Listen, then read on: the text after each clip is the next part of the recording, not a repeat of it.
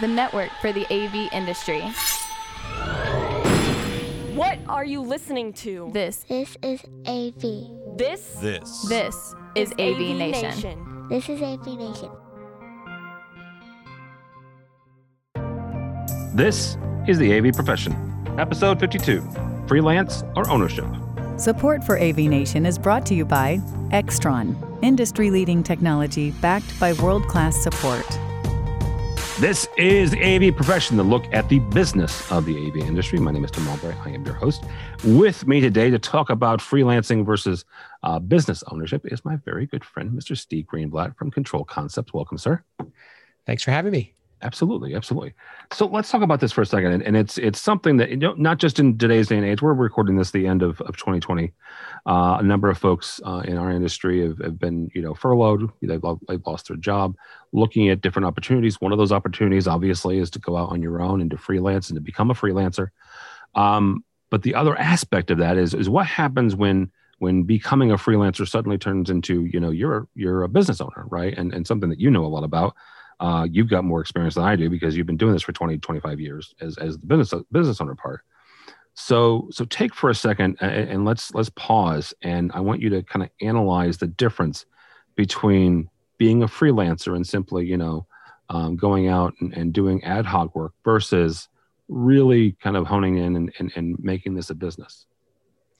So I think that there's a couple of important points there. Um, I think that they both have a lot of credibility and a lot of merit, and um, no way knocking either choice. Uh, with regard to being a freelancer, it basically the you know and, and and our society is supporting this the gig economy. The idea is is that you can go after work, find work that you want to do that you're good at, sell yourself, do the work, and get paid and you can choose when you want to be working when you want to be available the type of work you want to do. And as long as it's you're making a living and and it's you're paying the bills it works very well. The the other side of it is being a business owner. And uh, in my opinion that is a little bit heavier of a lift it requires a lot more planning it requires a lot more of a foundation and it requires i think a bigger picture plan.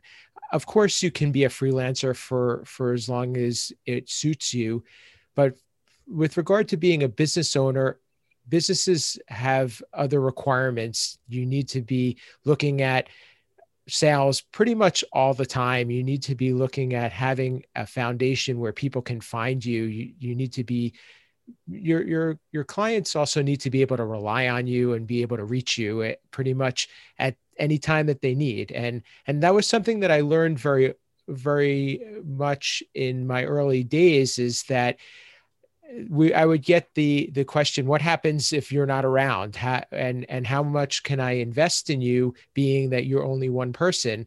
And that's why i needed to look beyond that to to to grow and and build a company but i had that mindset in mind from the beginning it's just uh, that that's one of the, the the the key differences between the two Well, we'll talk about for a second because you did you you have walked that path, right? I mean, I and I guess to a certain extent I have as well, but but really you you were one of the very first independent programmers, and I'm not sure if anybody really understands exactly, you know, how how significant that is, uh, you know, um, in the grand scheme of you know the world of, of programming. You were one of the originals, right? One of the original.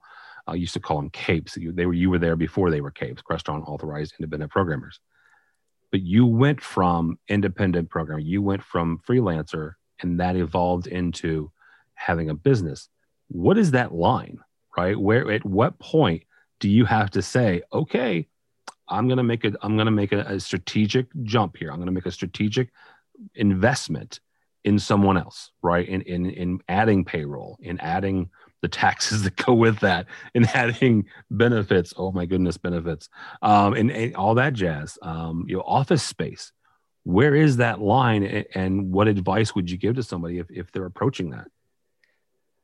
so that that is a, a- really good uh, a really difficult challenge for some people because it it and and I wasn't really sure what that entailed when I got into doing what I'm doing, and and I appreciate you the the kind words. And and uh, I I spent a number of years on my own, and I realized that I was not able to do everything and I was not doing everything th- to the level it needed to be done.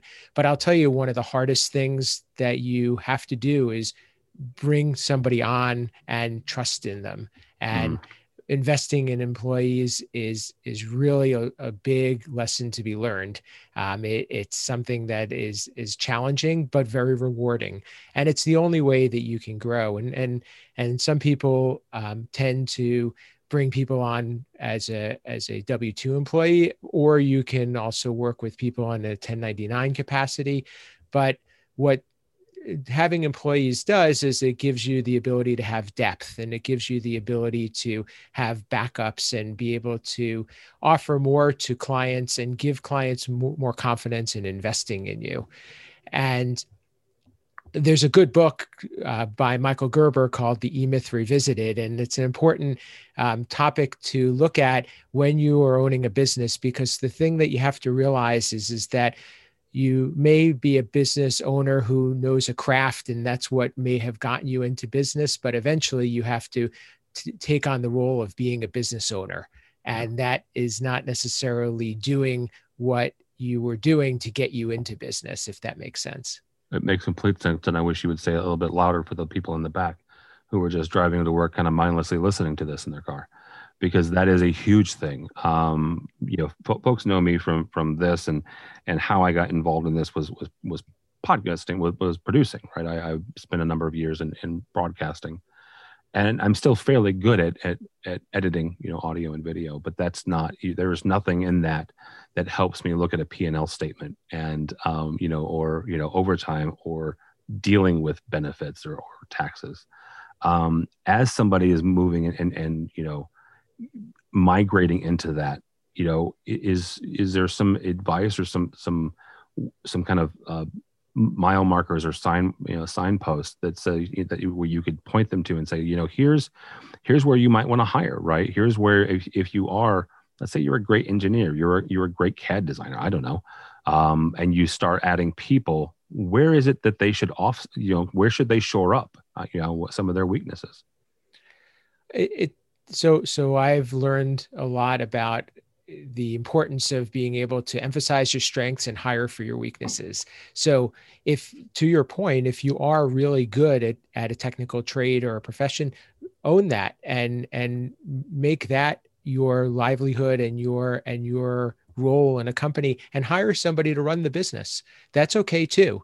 You yeah. even if you are the owner, the CEO, the president, that doesn't mean that you need to be the person who's in charge of the business operations. So um, it depends really where your skill sets lie, where your passion is, what you feel you're best at. But that that's really the area to focus. And the people that are misplaced, I think, are going to be challenged in that way. And for me personally, although I am very passionate about doing control system solutions and and knowing the tech side i really embrace the business side and and i wouldn't give that up. And i've really found that i've really enjoyed personally doing marketing and understanding the business flow and being able to to to be educated as a business person. I kind of feel like i i as other people would probably attest you you get your life experience mba and uh it, and and then um, that but there are some things about business that I'm not as great at or that I don't enjoy as much.